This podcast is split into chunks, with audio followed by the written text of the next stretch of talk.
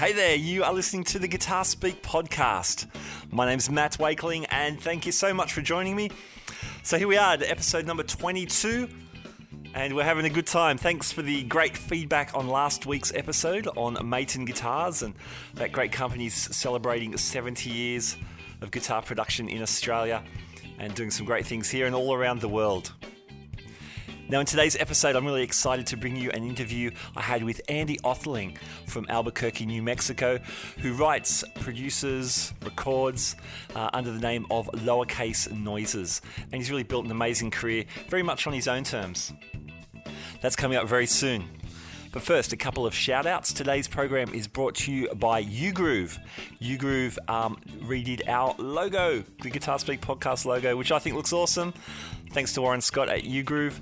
Um, we've got links to them so you can get in touch with them for your design needs. We're also brought to you by Michael Dolce's 2016 Funk Fusion Guitar Masterclass Tour, which is happening right now. So many great dates uh, in Australia, all over the place, really. Check out Michael's website for the latest dates. But here's a word from Michael about the clinics.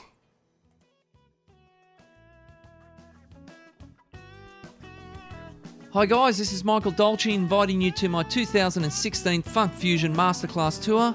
To give you a brief rundown of what the night consists of, we get 10 players in a room in a really relaxed atmosphere, nothing too intimidating. We cover soloing over the one chord vamp. I will be sharing all my concepts that have worked for me over the years and I still use to this very day. The idea is to show you guys these ideas and apply them to your own voice. If you feel that you know how to play a pentatonic scale and a major scale, that's all you really need. Um, if you're interested in attending the class, you can book through my website at www.michaeldolcemusic.com. So look forward to chatting with you all and hopefully catch you at my next masterclass. Cheers for now, guys.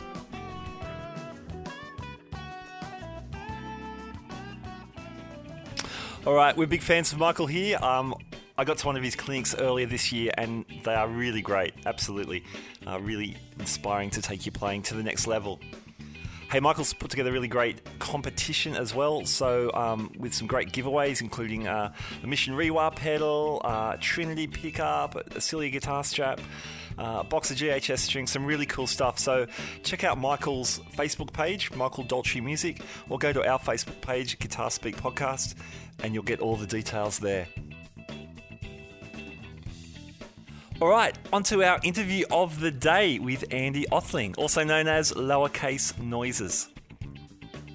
About 10 years ago, Andy started uploading YouTube videos, really just sketches or, or ideas he had for ambient guitar pieces using um, beautiful tones and, and uh, gorgeous reverbs and delays and, and crafting these really interesting pieces.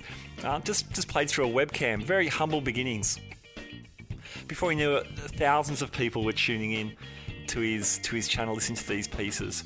And uh, since then, there've been a, a, slew of albums, various tours, and just some really exciting projects that Andy's put together and, and given legs to.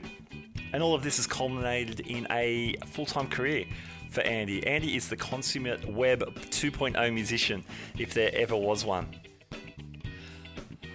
But beyond all the clever social networking and, and use of the media and, and, use of the, the stretch of the, the web, is um, really just a heart to make meaningful and expressive music.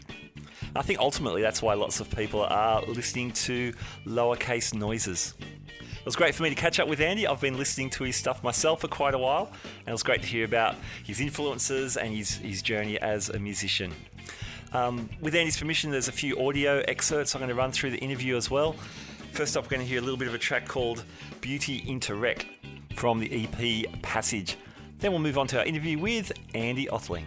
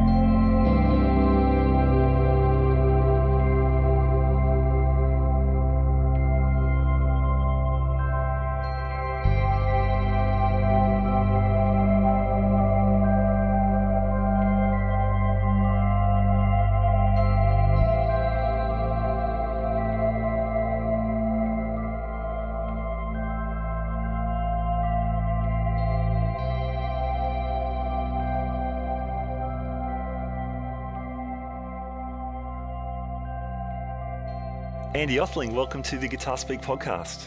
Hey, thanks for having me, man. This is fun. Awesome, that's cool. Hey, um, you're in Albuquerque in the US. Indeed, Albuquerque, New Mexico. Yep. Cool. Now, our our podcast here it gets pretty much all around the world, which is awesome. But we're based in Sydney, Australia. Can you can you sort of explain where where New Mexico is?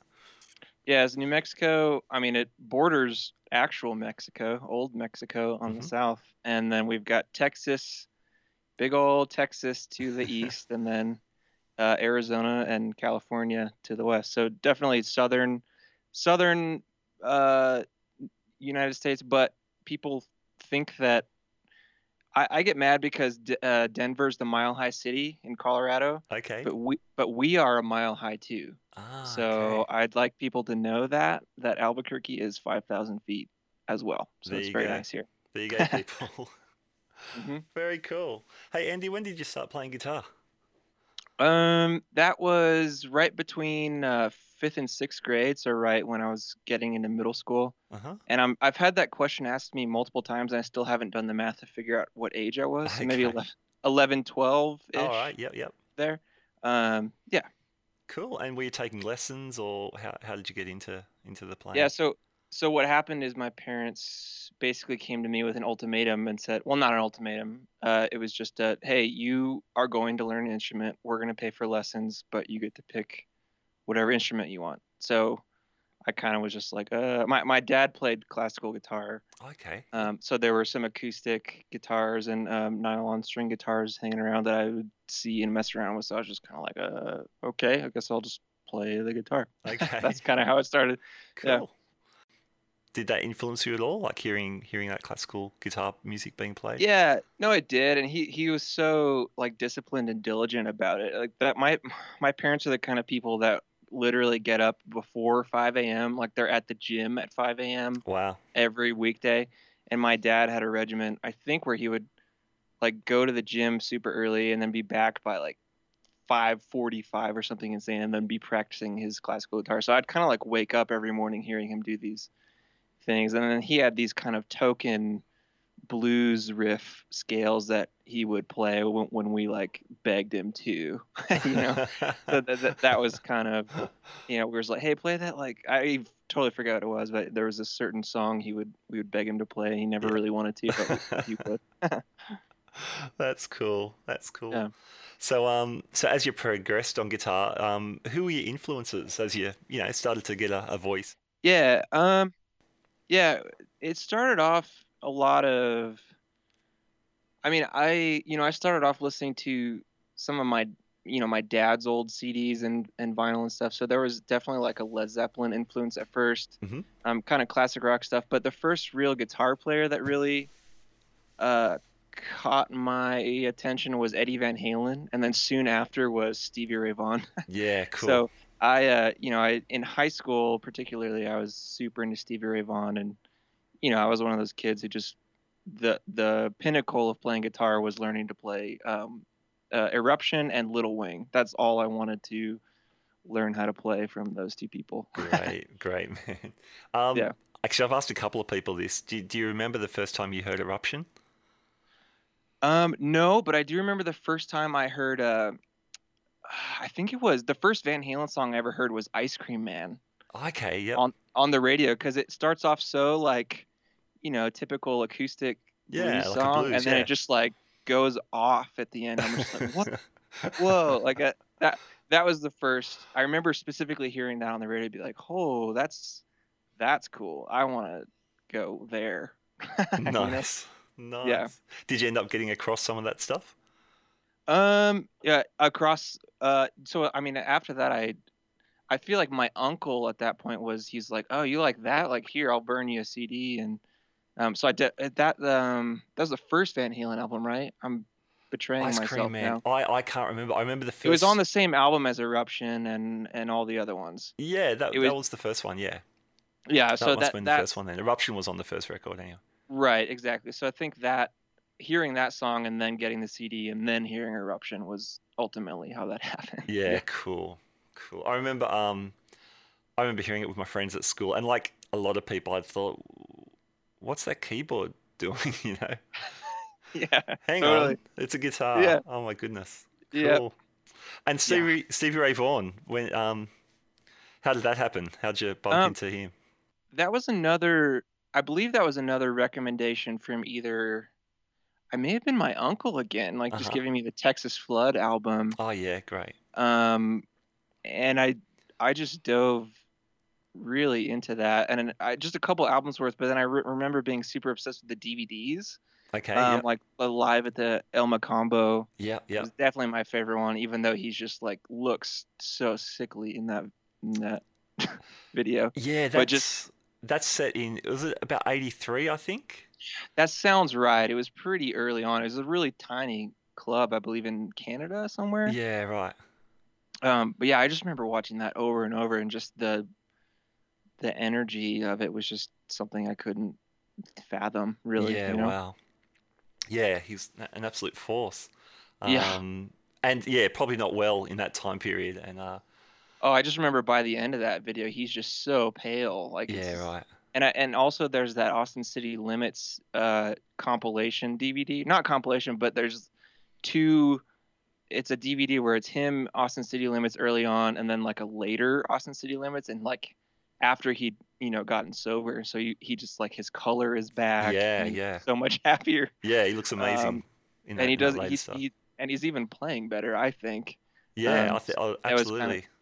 Kind of an interesting thing to see in that one DVD. I always remember noticing that pretty early on. Yeah, wow, that's cool. In um, in Australia anyway, um, David Bowie was huge from the the Oh whole yeah. Let's Dance. So that's how me and a lot of my friends got introduced to Stevie Ray Vaughan. Well, what he- what's funny is so David Bowie was the very first CD I ever bought of my own choice, Oh, okay, wow. and it yeah it was the it was the Changes uh, compilation. So Okay. it wasn't so it it had Let's Dance on it, Yep. and I didn't realize for years that that was Stevie Ray Vaughan. Ah, like even yeah. after I got into him, so then at some point I went back and heard it. I was like, wait, holy crap! Like it just tied everything together because yeah um that I mean that song in particular Changes was the first song ever that I heard where I was like, hey, I'd like to own that. song. Awesome, man. And like, so it was the first CD I ever bought, like with my own money, and Great, it wasn't man. just given to me. So it's kind of a weird uh, circle of things that connected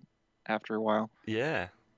Nice. And he had so many great guitar players, David Bowie. Um, Oh yeah, man, so it's funny, g- you know, it's not obvious guitar music, a lot of it anyway, but it, there's always some really great stuff to dig out.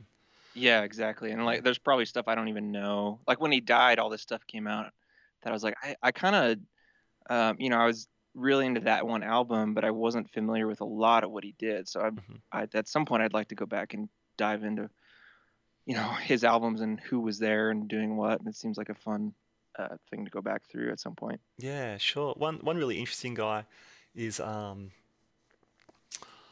um, oh, Robert Fripp. Robert Fripp, um, Oh yeah, who you know was making crazy soundscapes on one hand and Yeah. then playing these anti-social guitar solos on David Bowie Uh-huh. records the other the other time. A he's one of those guys that I've heard mentioned a lot, and I feel guilty that I should know more of his stuff than I do. Like Oh, a lot yeah. of people talk to me and like, oh, you know, this guy and this guy and Andy Fripp. I'm like, I've heard the name, Yeah. but I, I should probably know him more than I do. oh man, he's he's a guy. He's he's quite a guy.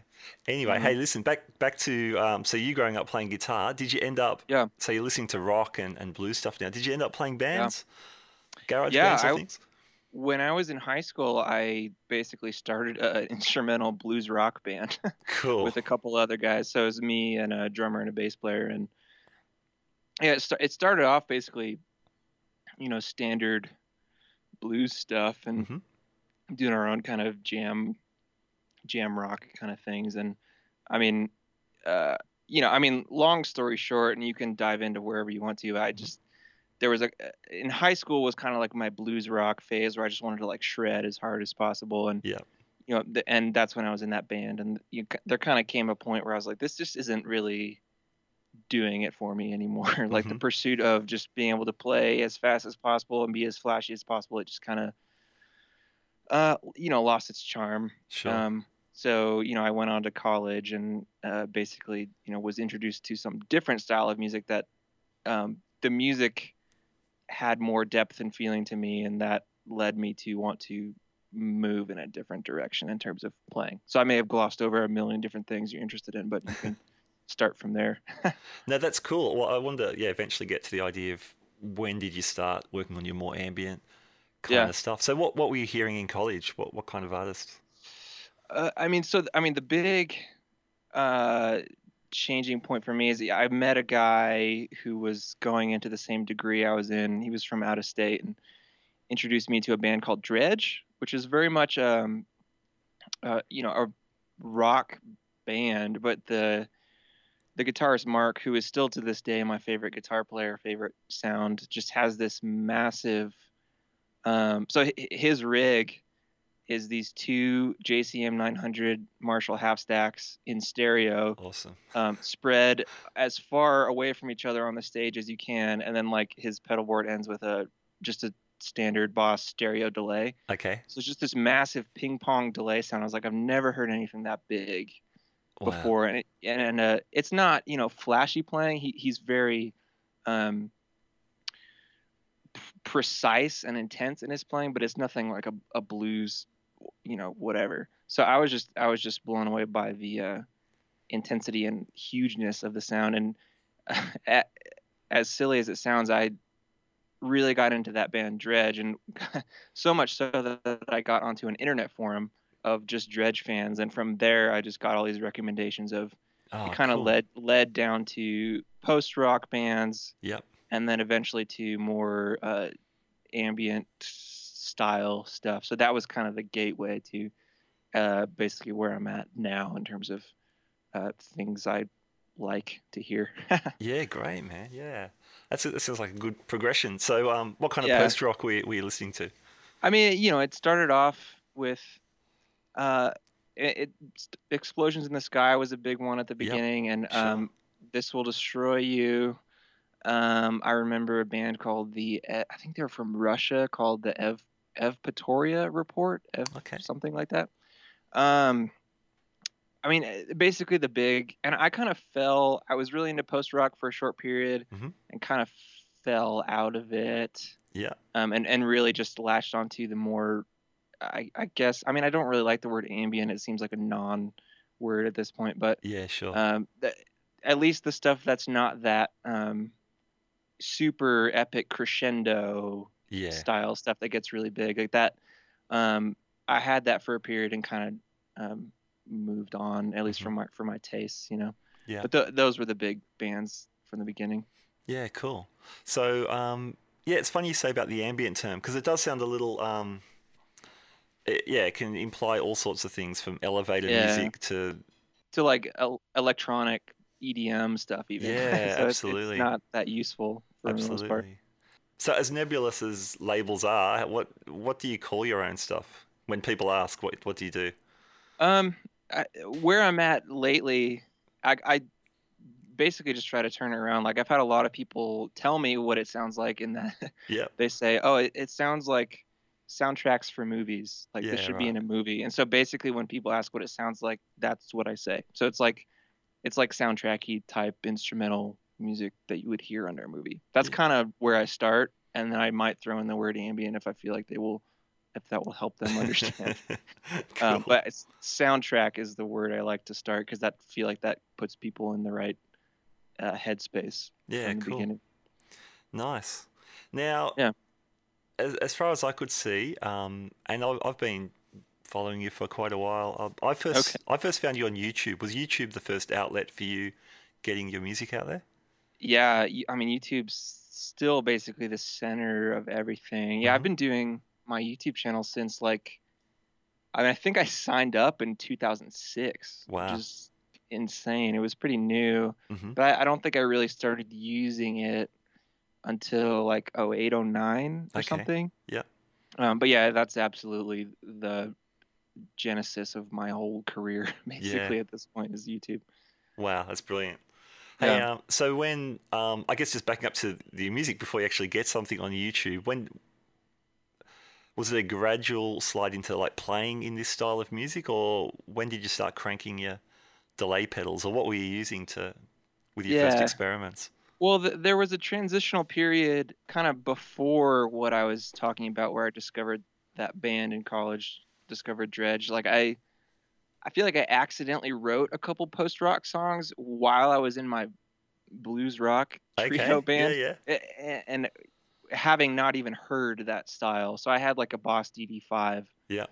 as my only thing delay pedal, and it was just um. So I re- I was like purposefully not writing something that I could like shred over. It was just like these really slow building, you know, delay heavy lines, and um, it ended up sounding very similar to the music.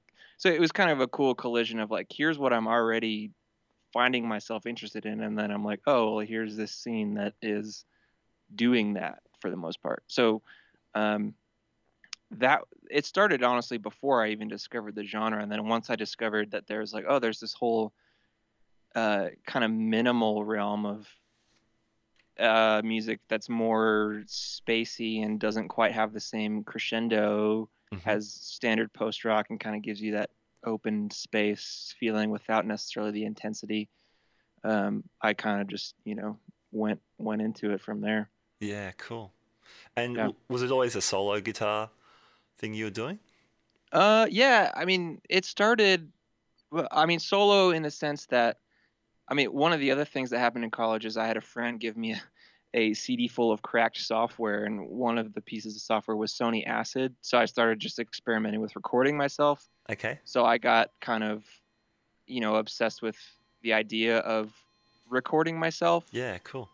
and you know just you know I- when you first start you get ups- you get excited about oh i can record myself and then i could put another recording on top of it and i can have 10 of me on top of each other which absolutely. is not it doesn't sound good in the end but it's exciting to be able to technically do that Definitely. um, Yeah. so yeah that's kind of where that started cool. And when did um when did you start using hardware loopers? oh i mean I, I mean ever since i got a dl4 Yep. which was pretty early on, and I still think is one of the greatest loopers ever. Yeah, yeah. um, A lot of people a lot of people started looping on those. That's the big green box, Yep. the line six box, hey. The the metal spaceship toaster looking four button box, yeah. yeah, cool. Um, j- just because I mean the the ability to, if I remember correctly, I really need to get another one, but they uh, you know, you can go halftime, octave down, and kind of reverse it, yeah, cool. and just stack on top of it as much as you want to. Yeah. Um, it just kind of has everything. At, at least in my genre, you, you can tweak it and make it sound weird, and it just has everything I want in a looper, basically. Even now. Yeah, cool. Yeah, octave down reverse rocks. That's that's a lot of Yeah. Oh yeah. yeah. Yeah. Totally. You don't need anything more than that. cool, man. Okay, so you started using that um, with your with your YouTube videos. Um, Mhm. At least when I started watching, which was probably number ten or eleven or something. Mm. Um, yeah, you, the production seemed pretty good. Like early on, you were miking up your amp, and you know, well, uh, yeah. Was I? I'm trying to think. It started off as just a webcam. I honestly think some of my very first videos were purely just Yeah. audio and video from like a USB webcam. okay, yep, um, uh, yeah, I think uh, kind of coupled with like what I was saying, discovering that software where I could record myself. Yeah, like, well, I can I can re- record my audio separate and then put those together, and it'll be better. So yeah, it was kind of a the the thing that's both good and bad about my YouTube channel is you go back far enough, you can basically see my entire evolution. yeah, Uh, definitely. so it, it's embarrassing a little bit to see what I did in the past there and how I was recording and filming stuff. But um, you know, for better or for worse, it's all it's all there for people Yeah. to see at this point.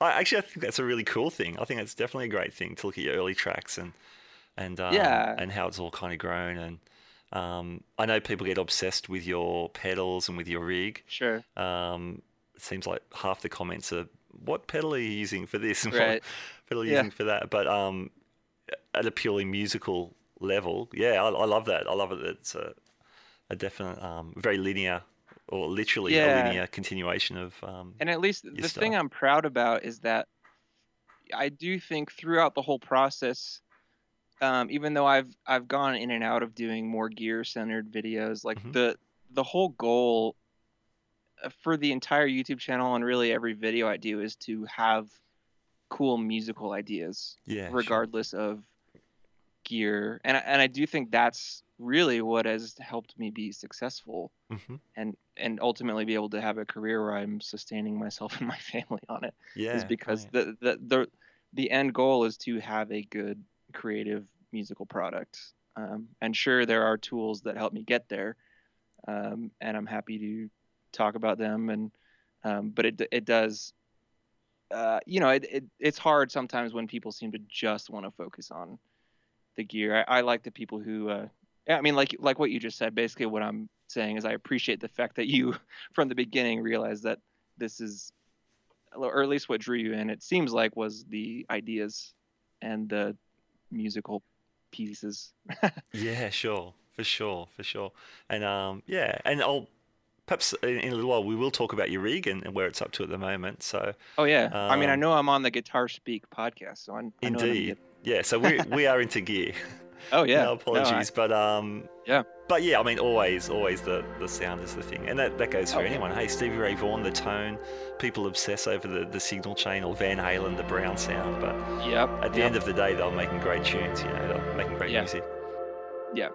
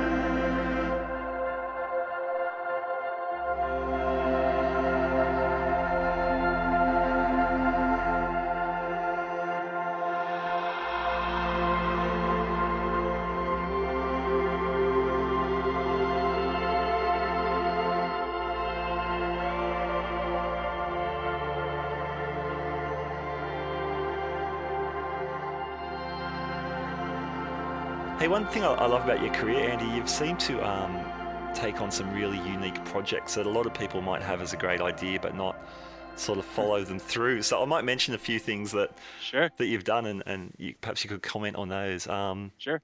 maybe working backwards a little bit. This year, you uh, embarked on a tour called the Slow Spaces Tour. Yes, indeed. Can you can you tell us a bit about that?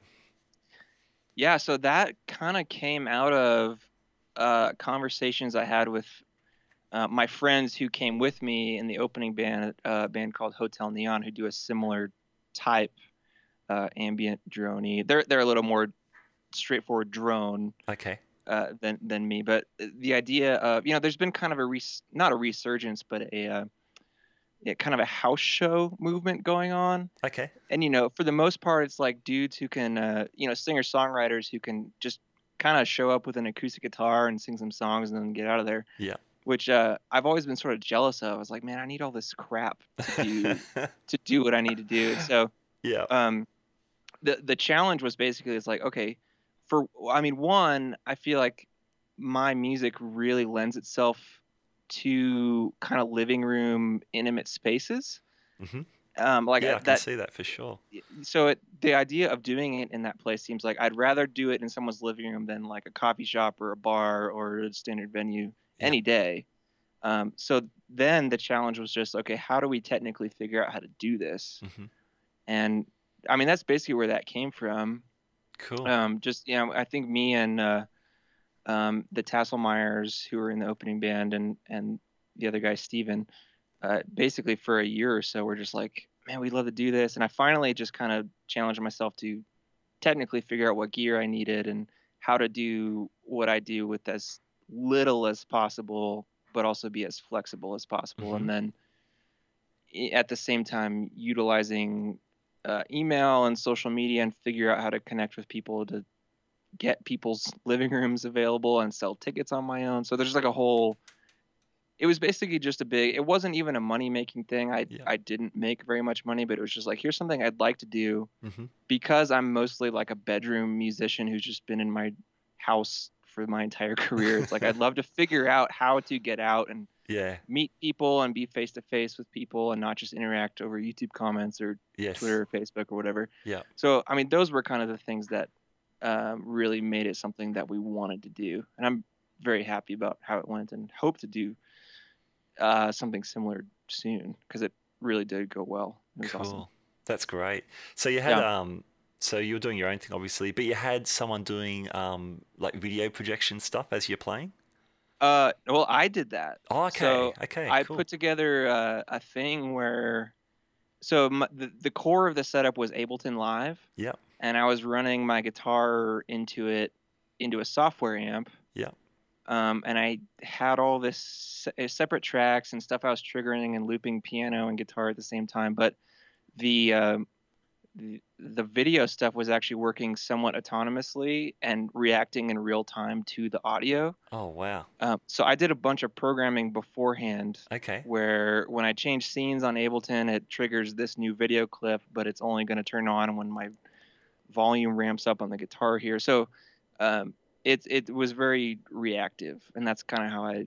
That was a big goal too, was to do something interesting visually because I wouldn't really want to go to a show and literally just watch a guy stare at his pedal board for an hour um, I wanted a visual representation of the sound, so I did spend a lot of time uh, learning about that and trying to make that as cool as possible. Wow, that's great. Yeah. That's really Yeah. cool. I was gonna um I was wondering, did you were you always into video production or did you learn that as you were making your um your YouTube clips? Uh, no, is basically purely out of necessity, honestly. Like Yeah. I just, uh, I mean, the, the whole thing with YouTube started as a way to uh, put together song ideas. Because Yeah. at least when I started YouTube, there was a 10 minute video limit, Oh, okay. and honestly, yeah. and honestly, going into it, I was like, well, okay, I've got 10 minutes. I've got one take, one shot. Like, how can I make an interesting musical idea? Um, so the the video aspect was purely just, like I said, necessity. Like, I got to make this look n- slightly not lame, if possible. Uh-huh. Um, but it wasn't really the focus from the beginning. Yeah, sure. Yeah. Cool. Good developed Yeah. skills though, and obviously, yeah, put them to use on that tour. That's that's really great. Yeah, it was pretty fun to put that together. Cool. Okay. Um, simple sounds in simple spaces. yeah. That looks fun. Yeah. Oh, very fun. Yeah. So, so what you're doing there? Uh, this is my my quick summary. You pretty much take your rig into uh, outdoors, these these Yeah. crazy outdoor spaces, and, and Yeah, make some music. nowhere. Yeah. Yeah. How does that work? How do you just logistically? How do you power up your rig?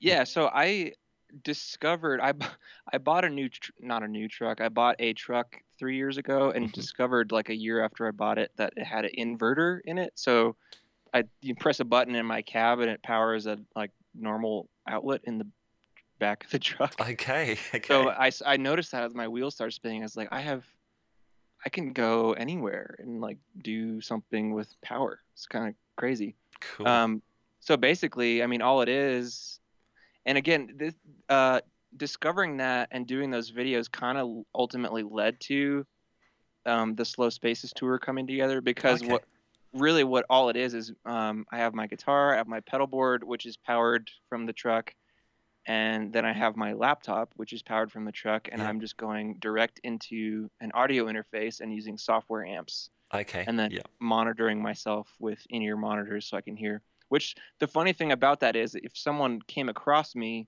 in the middle of the desert, they would they wouldn't hear anything. They would just see this guy standing there with a guitar doing very little, and be like, "What is going on?"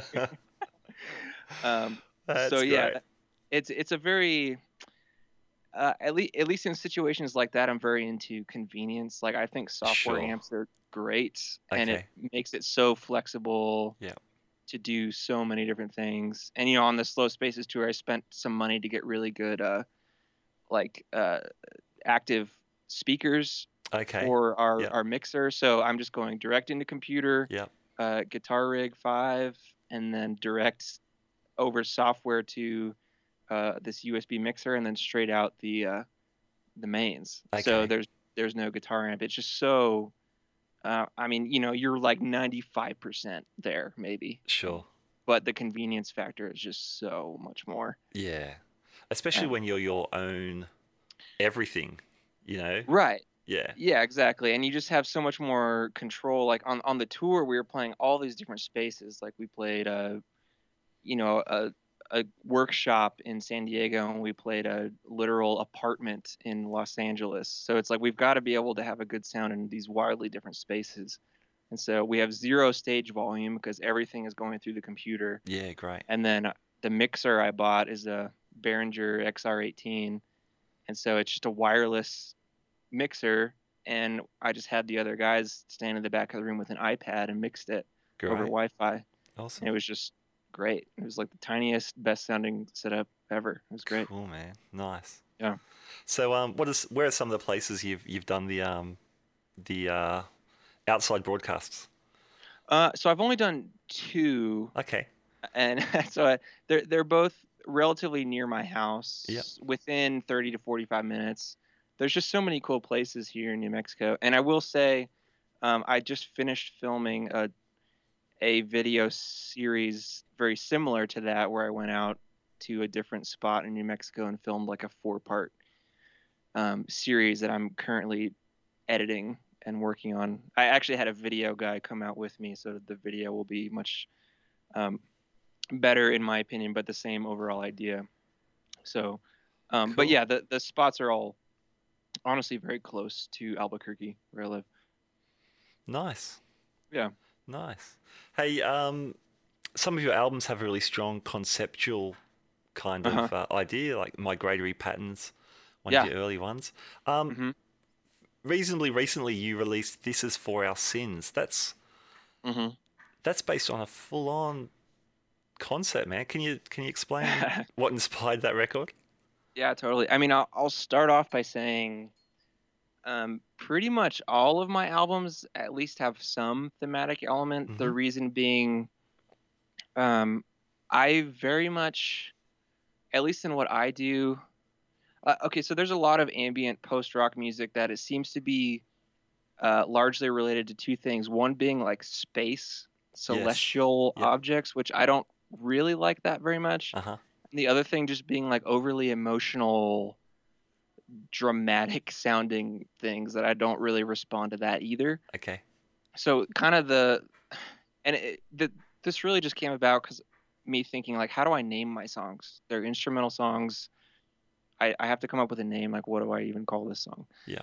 Um, so really kind of what I settled on is like I'd like each song to represent something I'm going through in my life but to abstract it with a story that's not directly related to my life. hmm Um, so that's basically what all my albums have been. Um, with This Is For Our Sins in particular, I stumbled across a story about it's an insane story about this uh, family of six that had was isolated in the Siberian uh, wilderness in Russia for over 30 years, like so long that they didn't know World War II happened. Um, had no human contact for 30 years. Wow. Um, so th- there was a lot. Basically, well, I mean, one, it's a very cool story, but two, it kind of uh, encapsulated certain things I was thinking about at the time. So instead of writing this album and all these songs and being like, well, here's some overly emotional title that directly relates to how I'm feeling, it's just kind of like an abstraction of here's a story I can use to hmm say those things without being too personal Yeah. about it, if that makes sense. Yeah, sure. So there's a there's a distance, but you're really drawing on on the story and, and the the characters. and, and I do think it allows more people to come in and engage in the music because you, you know I, I struggle with with this instrumental music like it seems silly to me to try to infuse too much of my personality because part of the point is to let people feel whatever they want Sure. Um, so if I can abstract it a little bit, it's still uh, me and what I feel, but there's kind of a layer between it that allows people to take literally whatever they want. And even with that album, I didn't try to beat people over the head with the story. It's like this the titles are kind of vague still. So if someone wanted to dig in and uh, think about the story or discover what it means, they could. But if they didn't want to, then that's absolutely fine too. Sure. The um yeah, well I think the titles yeah, they um they definitely invoke meaning and then Yeah, they do put you in a space that you can sure. respond however you'll respond, I guess. Yeah, Um, for me, listening to that and and sort of you know digging back into the story just a little bit, just getting a rough idea what are you talking about. That, um, yeah, that invokes a whole different set of uh, emotions and, and responses from me, definitely, than song number one, song number two, something like that, perhaps. That said, Yes. that said, you you released your a bunch of your YouTube clips as ambient song one, ambient song two. And um, as you said, they're they're kind of more open to interpretation, I guess. yeah. I just didn't. Again, I could have come up with some overly emotional Yeah, thing, yeah. but I just didn't. I I don't want to. I don't know. There's just this is the first one in the series, and this is the twentieth one in the series. Like I don't I don't know. You you feel what you want about it. That's kind of what I think. It's cool. I really like both approaches. I think, um, yeah, there's something there's something in both. This is for Yeah. our sins. It's such a heavy story, though. I just yeah, I wanted to find out a bit more where you where you pull that from, and that's that's cool. Yeah. Rockin'. Hey, a couple of years ago, you toured with Future of Forestry as as a sideman, Yeah. essentially. Yep. Did you enjoy that experience, being in a band again? I did. Yeah. It's fun to. I mean, one, not be in charge. Yep.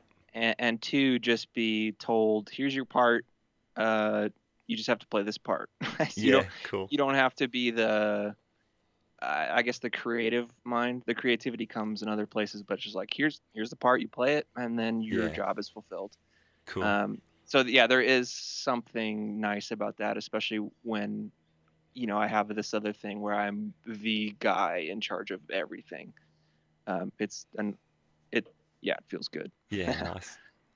And what was your job on that tour? So you were playing some guitars, but uh-huh I think you had some other Oh, stuff going on.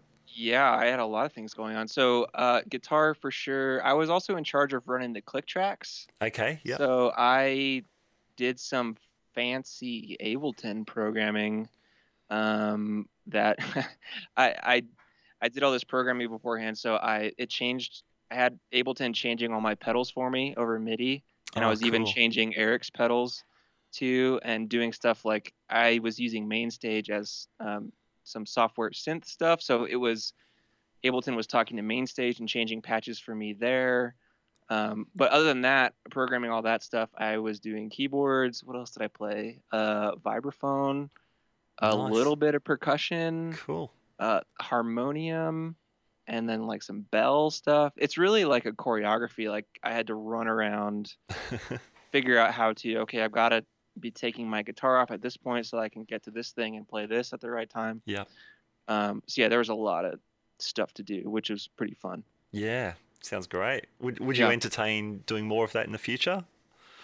Uh, yeah. I mean, I I'm not the kind of person. You know, I've got a family and four kids. I don't want to be gone Yes. a lot. Sure. The nice the nice thing about Future Forestry is, you know, Eric, uh, the the main guy. You know, he's he's got a wife and kids too, so he's not going to be touring that much. Yeah. Um, so it's nice knowing that he's not just some single gung ho dude who's like, I'm going to be touring seven months out of the year because I'm, you know, I'm not Yeah. interested in that kind of gig. For Um, sure, so- for sure. but yeah, like I said, it is r- really refreshing to step away from being the sole creative mind and the one who I have all the pressure on my shoulders to a situation where I'm sharing that uh, with other people. And honestly, just playing with other musicians is just great overall. So yeah, I'd definitely be interested in in something like that as long as the time permitted. You know. Yeah. Absolutely. Yeah, I mean, in this day and age, like even looking at my career, I I don't have to tour ever. Mhm. I I do it when it comes up and when it makes sense because it kind of adds to what I'm doing. But uh, I don't know. We're in a, we're in a weird age where it is possible to do music for a living and and literally just stay in your bedroom Yeah. all day. That's a whole paradigm shift, isn't it? yeah, absolutely. Back in the day, you'd, you'd be in your bedroom the whole time, so you could Huh. eventually get a gig. but Right. uh, you, you've done it backwards. I absolutely yeah, it's kind of weird.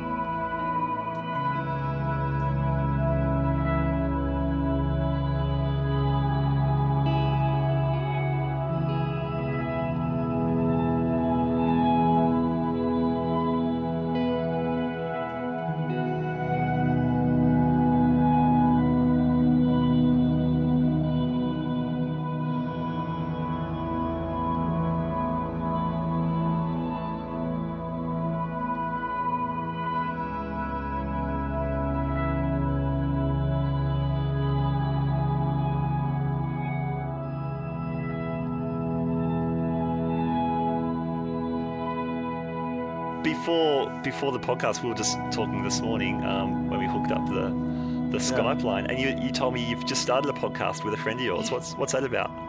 Yeah, it's uh it's called Ink and Echo. So it's basically me and my friend Josh who lives in Denver, just 6 hours north of me in Colorado, and he's a he's an author, uh soon to be director with a day job. Uh-huh.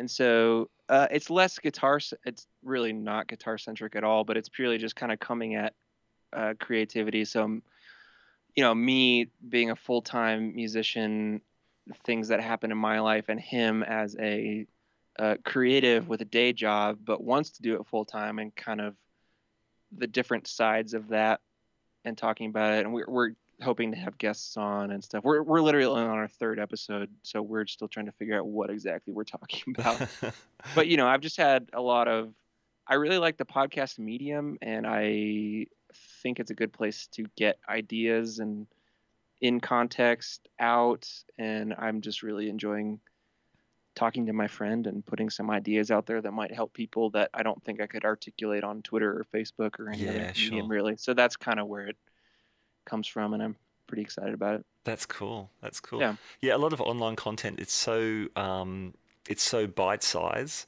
Um, Yeah. You know, like your 15 second video clip or this or that, which is great. You know, you get to grab Yeah. bits, but um, but I don't know. You, you you're preaching to the church really. Um, in Yeah, yeah. podcasts, you know. Yeah, I love that whole idea that you can sit down and talk to someone for half an hour, for an hour, and Yeah. uh, like we're doing now, and and uh, dig deeply into things. That's definitely cool. So, what's the name of the podcast again? Ink and Uh, Echo. ink yeah ink and echo and you can just it, you can just go to inkandecho.com and all the links to all the places are there um yeah Oh, that's cool. cool. I'll definitely check that out, and um, yeah yeah, encourage our listeners to. That's fantastic. yes yes Alrighty, um, I'm just going to get my nerd on now, and Yeah, um, i'm i'm waiting for you to do it the inevitable gear questions. But I've loved Yeah. digging into, you know, this other side of it because, yeah, as we said, you know, the tools are fun. Like we love the tools, but um, but the music's the the um, Yes. the goal, isn't it? So talking Yeah, about but now- that's cool. but now that that's out of the way we can talk about the, gear Yeah. Um, now your gear has um, so you started with a DD5. Well, that was a Yeah. probably a, a shaper to your to your Yeah. soundtracky kind of style. Went to the DL4, the big green. yeah looper. I reckon. What if we just jump to now? What's what does your live rig look like? Well, I mean, let me just say this: it changes so often. I Yeah. don't feel like I have such a thing as a live rig. Okay. It it's just like here's what I want to make today, and so stuff is coming in and out a lot. Cool. Um, but I mean, I'm looking. So I have the board in front of me that I use for this Ford video series. Mhm. Um, I don't know. Should I just like tell you the chain? yeah, maybe cool? some of your main things. Well, what's your main?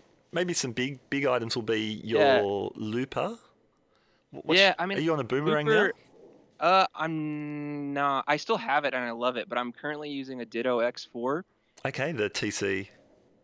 yeah, the TC one. Electronic, and Yeah. it's um, it's very cool, and it it's just simpler than the Boomerang when I don't need all the stuff the Boomerang. I mean, people ask me like Ditto X4 or Boomerang. I'm like, well, it's apples and oranges. Like, it's just depends on what you want. Okay. Currently, I'm looking for simpler features, but still being able to do reverse and halftime and all that cool stuff. So Yeah. um, that's at the end of my chain. I mean, the biggest things, uh, the Pog 2, I use it a lot, Yeah. especially the auto swell feature. Okay. I've really gotten away from using the volume pedal for swells. Okay. What? Why is that? Um, I don't know. Well, part of it is I, I'm really one of my favorite and most inspiring artists right now is a band called A Winged Victory for the Sullen. Um, and their guitar player Adam is one of the dudes from Stars of the Lid, which you may have heard of that. It's like super super ambient Okay. stuff, v- very minimal. But he uh, uses a Pog 2 for his auto swells, and it's Yeah. just perfect for me. It never misses a transient, uh, and you can do an incredible amount of stuff with it. So not only can it do standard octave stuff, but the swells are great. Cool. Um, And that's been in re- your rig for a while, hey? yeah, I used the micro Pog for a long time, and kind of once I figured out that the Pog 2 had the swell. I- Okay. I mean, the attack. It's basically the attack uh, uh, slider. Um, gives you the ability to cut cut the attack off. Yeah, sure. Uh, once I discovered how versatile that is, I I went there and never looked back. Cool. Um, I mean, other than that, uh, the old blood noise procession, I really really like. Yeah. What does that do? I use I use it honestly very early in my chain, uh, 100% mix. So basically, it's another way. If I don't want to remove the attack on the pog, I remove the attack with that pedal. okay. Yeah. Um, so I can kind of just like, you know, pick a, a a double stop or something, and it just kind of turns into a droney thing. Cool. Um, I you know, I use I use two El Capistans right now, one for delay and one purely just for looping. Okay. I got I got tired of switching back and forth between the delay and loop settings because I love them both so much. and Okay, the El. Capistan looper, I don't know if there's a signature thing I do, it's probably that because I haven't. It seems like most people don't know how the heck to use it, Right. uh, and I just love the fact that it deteriorates and degrades over time and that kind of interesting stuff. So with Um, that, yeah, just back on that, yeah, a lot yeah, of yeah, loopers, sure. and I'm not sure if everyone gets this, but a lot of loopers will just infinitely loop your, your Yeah. part, which is cool. Um, Yep. Particularly those song singer-songwriter guys that need their verse just to, Right. you know, keep uh, sitting Yeah, on it. exactly. So with the El Capistan, how are you using that? Do you want to explain the deterioration mean, idea? there's different ways I use it. Um, so I mean, there's the tape age and the the wow and flutter knobs. Mhm. So ty typically, when I start a loop, those are all the way off, because if you turn those up at all, your loop is going to degrade super super fast and start Okay. getting warbly and weird. Yeah. Um, and I keep the repeats right at three o'clock because that seems to be what keeps it at a normal volume. And but what's cool is you turn the repeats up farther to nine o'clock, it starts to overload itself over time and just get really grungy sounding, Yeah, cool. which can be cool for certain things. And Yeah. if you roll the repeats back uh, less than three o'clock, it starts to gradually fade away. Mhm. Um, so I use that those features all the time to want like you know in a video or something I have the repeats up, and then if I want to end it, I roll it back and just kind of sit sit back and let it deteriorate and eventually fade away by Cool. itself, which That's is fun. awesome. Yeah. And then, um, you know, depending on what I want to do, I turn the tape age and wow and flutter knobs up to just make it get more weird and mangled over time too. So it's just, I don't know. It just gives you fun control over the sound of the loop after you've recorded it, and Mhm. that's. Um, and then of course you've got the halftime feature still. You can turn the time knob uh, to the other side, and it goes halftime. Cool. And that's that's a thing I use all the time. nice. And will that drop the octave as well? Uh huh. Yeah. Like a standard kind of halftime idea. Yeah, cool. Yeah. Exactly. Good time. It works the opposite too. You can leave it in halftime mode and record, and then go octave up if Pull you it want. up. Yeah, cool. Um, I don't do that as much, but still a cool thing. Yeah.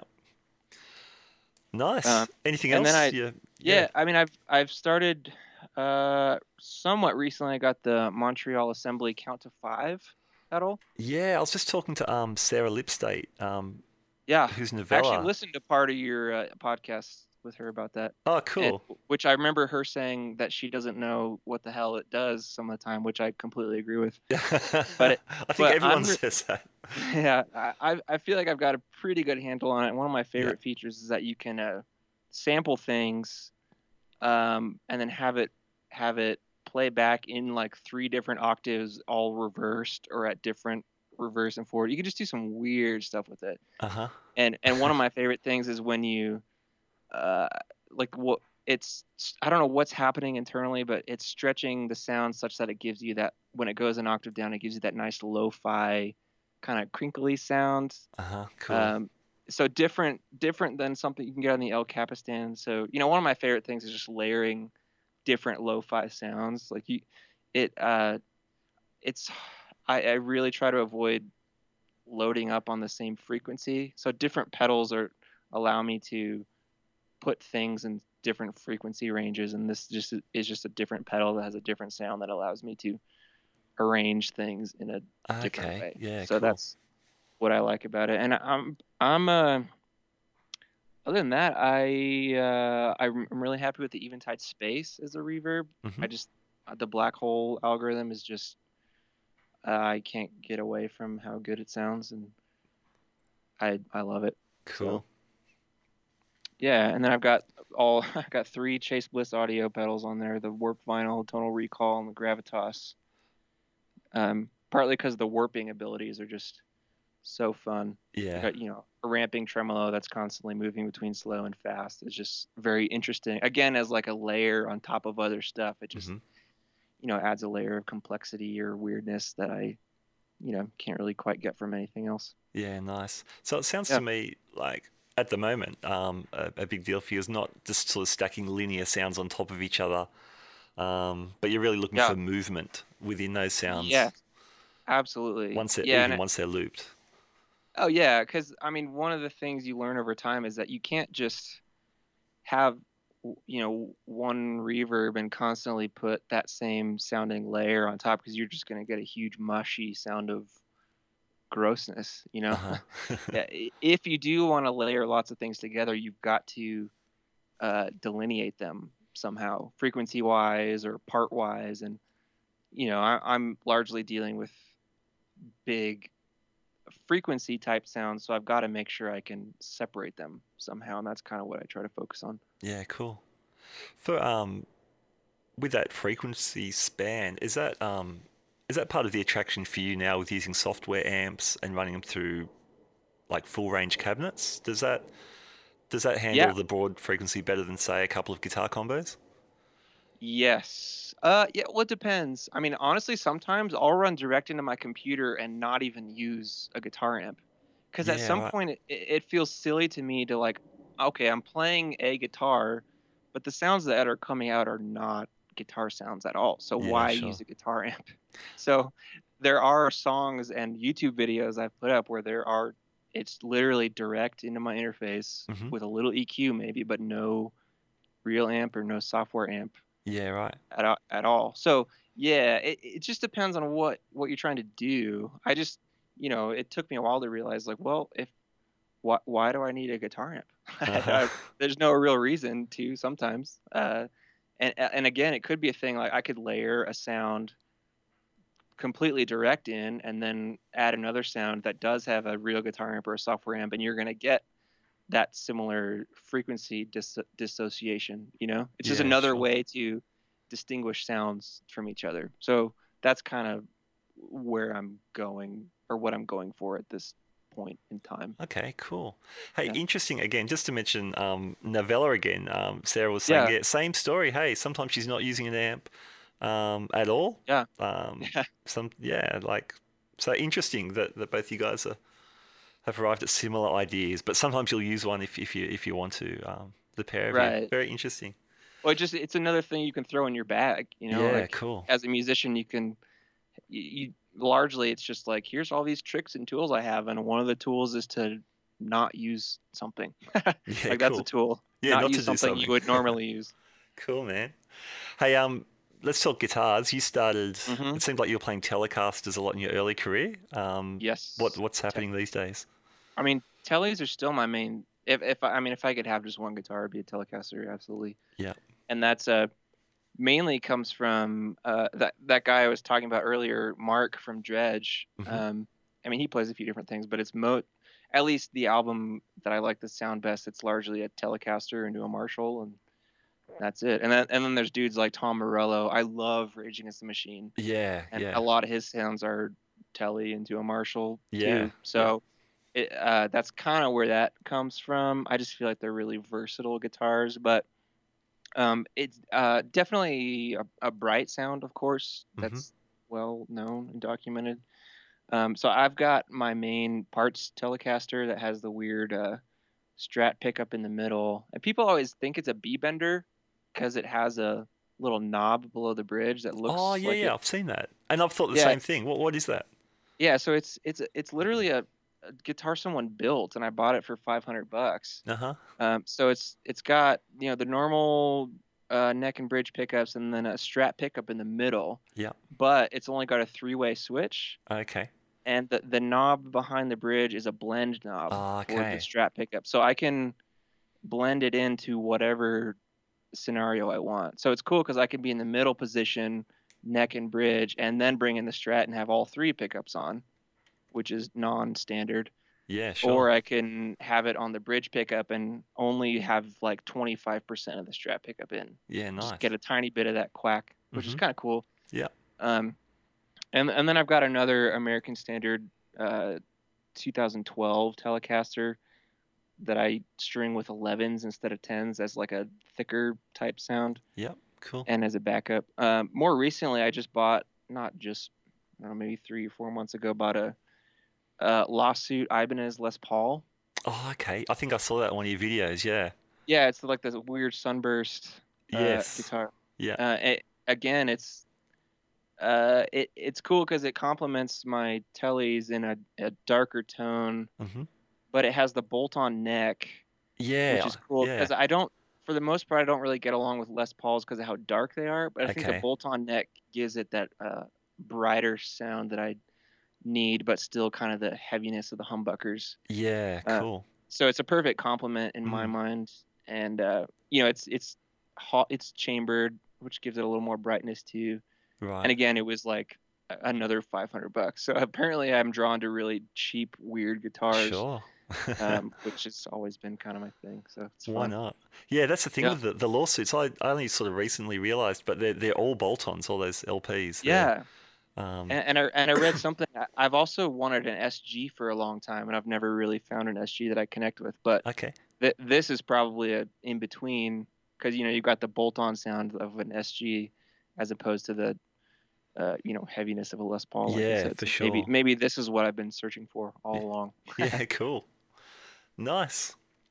Yeah. Um, what about tunings? Do you do you stick to standard, or do you do do you do any alterations? I I'm pretty boring in that area. I'm mostly completely standard. Yeah, I don't even tune down half step or Yeah, anything. yeah. I'm pretty standard in that area. Oh, that's cool. You're obviously making it work. So Yeah, I'm trying All trying good. my best. very cool. So what's um what's the rest of 2016 look like for you? Uh, man, it's just uh, I've got a lot of kind of well, for one, I'm working on a new album that. I'm dying to finish and get out, and I've got a couple other projects. I, oh, I guess for this podcast, interesting fact would be I was contacted by a company to create a sample library for them. Okay. So- cool. Pretty soon, I'll be doing the tedious process of sampling a bunch of my sounds, and they'll be putting it into like a Kontakt instrument for anybody to use however they want. Wow, that's cool. Um, yeah, I thought it was a pretty cool idea, really, and it, it would be cool to see people mangle my sounds and figure out how to use them in something I would never think Yeah. to do. Awesome. Um, so you know that kind of stuff, and then uh, people, you know, doing some contract work for uh, agencies who want, you know, sounds works for hire, that kind of stuff. So I, for the most, the rest of this year, I'm just gonna kind of stay home and Mhm. Work on music in various forms. It's just I'm excited about. That's cool. That's so great. And um, Yeah. yeah, man. Well, congratulations. You've really, you know, followed followed your muse. You've, you know, you've built up, um, you've built a career out of doing stuff that you love, and and you've made Yeah. it work for you and for your family, which is which is no mean feat. So fantastic, man. Well done. Hey, I, I appreciate that a lot. Yeah. Yeah.